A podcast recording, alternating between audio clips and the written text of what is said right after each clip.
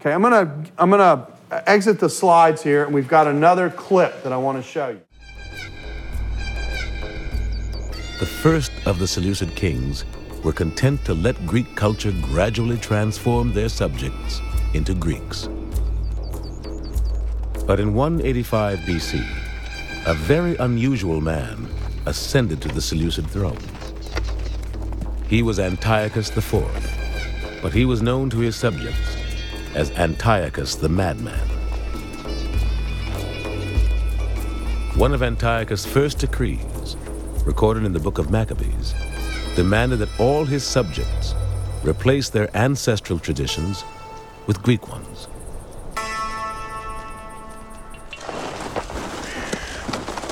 The king issued a proclamation to his whole kingdom that all were to become a single people, each renouncing his particular customs. Many peoples of the region had already adopted the Greek way of life, but not devout Jews.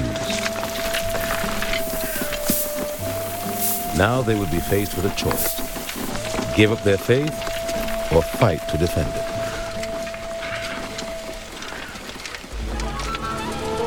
Antiochus relied at first on a faction of Jews who had embraced all things Greek. To increase their influence, he sold one such Jew the most important job in Jerusalem, high priest of the temple.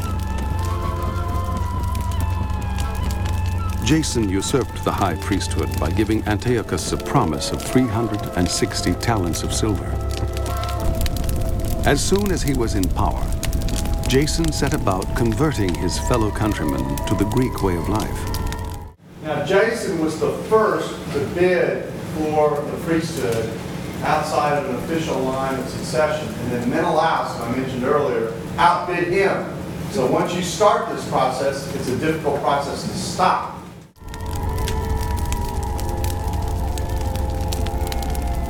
For a high priest in Jerusalem in the 2nd century, the question was quite simple. Do I jump on the Greek bandwagon or not? Do I remain separate, or do I throw my lot in with a social process that had taken over all of the Middle East at this time? We find high priests that were willing to take that extra step and to throw their lot in with the lot of Antiochus IV Epiphanes. This would create a reaction, a violent reaction, because there were Jews who considered this to be nothing less than heresy.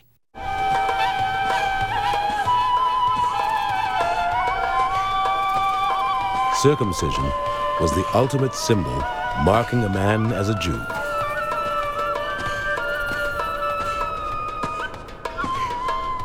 But under the new high priest, many temple priests began having cosmetic surgery to disguise their circumcisions, so they could take part naked in the Greek games. The Hellenizing process reached such a pitch that the priests ceased to show any interest in the services of the altar. They would hurry to take part as soon as the signal was given for the games. There were certain things about Greek culture and civilization that were totally unacceptable to the Jews. Among these, of course, was the religious concept of a multiplicity of gods. You cannot possibly imagine such a thing as being acceptable to Jews. Also, there were certain kinds of behavior. For example, the gymnasium with naked athletics. But really behind that isn't so much the nakedness as the virtual worship of the human body. These types of concepts, theological and we might say behavioral, were just totally unacceptable to most Jews. According to the Book of Maccabees, the ultimate insult to the Jews came when Antiochus ordered that the heart and soul of Judaism, the temple in Jerusalem, be transformed into a Greek temple.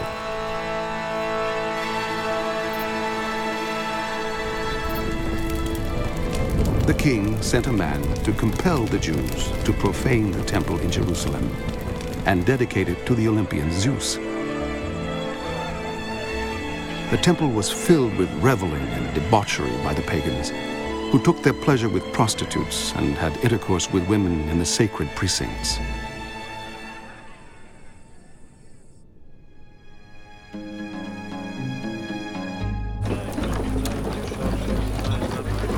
The uprising against Antiochus began in the countryside, for the king had ordered his men to travel from village to village with an idol of Zeus. The king's commissioners came to the town of Moda'in to make them sacrifice.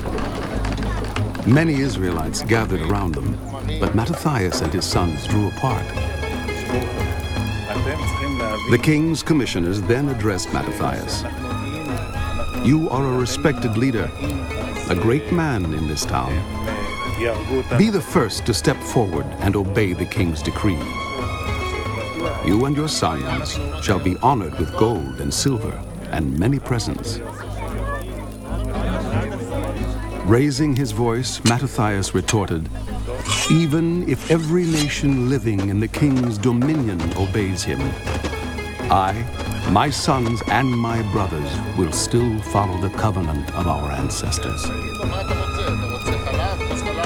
As he finished speaking, a Jew came forward in the sight of all to offer sacrifice on the altar. When Mattathias saw this, he was fired with zeal. He killed the king's commissioners and tore down the altar. Then he fled with his sons into the hills. Mattathias and his sons would soon become known as the Maccabees. Their uprising was proof that the Jews' commitment to the religion of the divine book had become so strong they would die to defend it. The Maccabees went to war to put an end to the religious persecution, to reclaim the temple, to purify it. In the history of the world, this is the very first war that we know of that people went to war over religious freedom, or freedom of conscience. This is the first time a state tampered with a religious tradition, which resulted in the people saying, no, we will go to fight. We cannot tolerate this. That is the War of the Maccabees.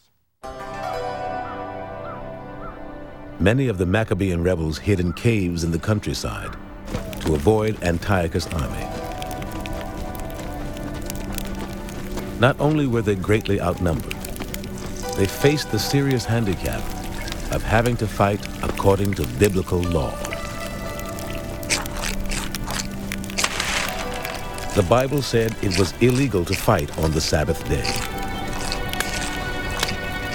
So when the Greeks tried to smoke out a large group of rebels during Sabbath, the rebels decided they would rather die and seek their reward in the next life than break God's law. They offered no opposition. Not a stone was thrown. There was no barricading of the hiding places. They only said, let us all die innocent. Let heaven and earth bear witness that you are massacring us with no pretense of justice. The attack was pressed home on the Sabbath itself.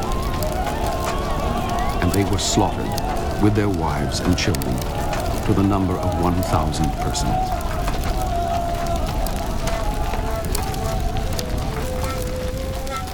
This introduces the issue of martyrdom for the first time in something of a systematic way. We hear of Jews, for instance, refusing to fight on the Sabbath, and they are martyred. The Maccabean uprising then not only became the classic example of Jews fighting for their religion, but it became the first classic example of Jews willing to die for their religion. But after the massacres, the surviving rebels decided to reconsider the matter of Sabbath observance. And the uncertainty that existed over the Bible's meaning gave them the freedom they needed. They said to one another, if we all do as our brothers have done and refuse to fight, they will only destroy us the sooner from the earth. So then and there they came to this decision. If anyone attacks us on the Sabbath day, we will resist them. We must not all be killed as our brothers were in the hiding places.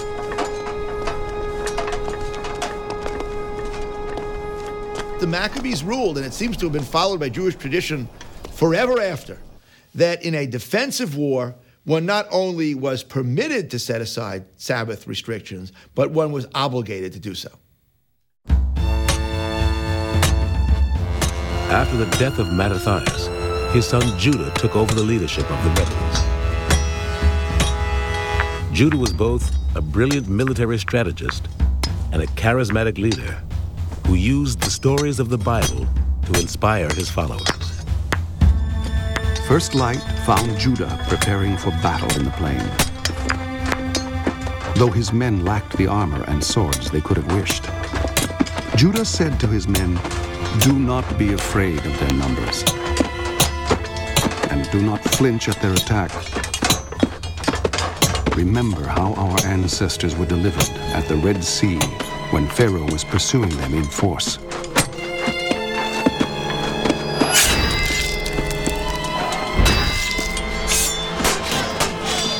The foreigners looked up, and seeing the Jews advancing against them, came out of the camp to join battle. Judah's men sounded the trumpet and engaged them. The pagans were routed and fled toward the plain, and all the stragglers fell by the sword.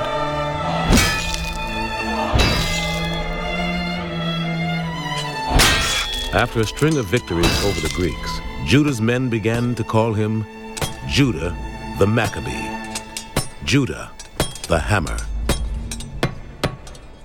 Judah Maccabee is some kind of amazing giant figure in our historical tradition. Here you've got this man who rises up against the unbelievable power of the Seleucid Empire, who fights battles with massive armies, and who stands on the one hand for Torah and tradition, but on the other hand knows how to make deals with the Romans and how to fight against the Seleucids. So we are speaking here about someone who must have been literally a giant in his own time.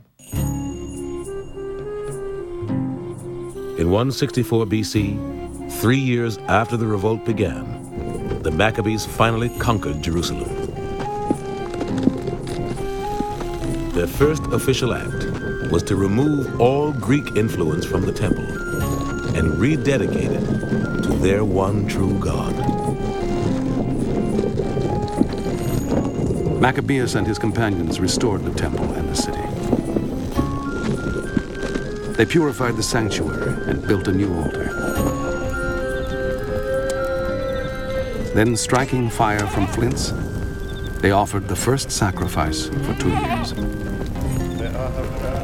and burned incense and lit the lamps.